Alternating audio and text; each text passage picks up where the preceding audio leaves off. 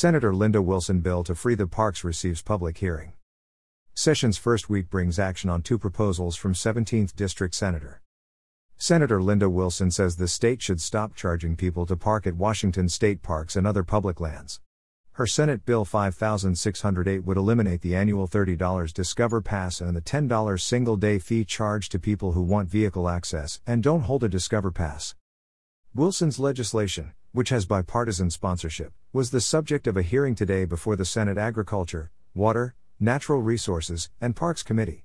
It's the second of her prime sponsored bills to receive a public hearing during this first week of the 2022 legislative session. Yesterday, the Senate Housing and Local Government Committee heard testimony about SB 5607, which aims to produce a more accurate count of the state's homeless population.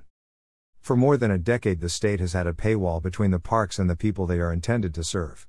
It's time to get rid of the regressive parking fees and free the parks so everyone can enjoy them, regardless of their income, said Wilson, Republican, Vancouver.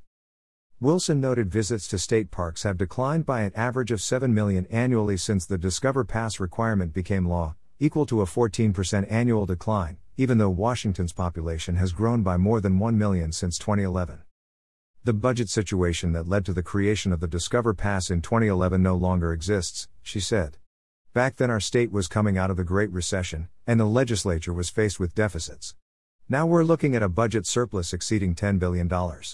It would take a fraction of that surplus to restore full access to the free recreational opportunities that our parks and public lands offer.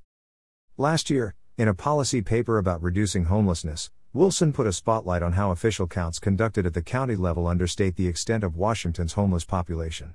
Her SB 5607, which also has bipartisan sponsorship, would direct counties to also count persons who are homeless but are in jails and hospitals, rather than on the street, on the night of the point in time count. Our local governments deserve credit for undertaking the annual count of their homeless populations, Wilson said, but if one in four homeless people are in jail or a hospital at that particular point in time, as happened recently in Thurston County, then the homeless situation appears to be less than it truly is. It also keeps legislators from appreciating the burden being placed on hospitals and jails. Better data translates to better public policy, and that's what my bill is intended to produce.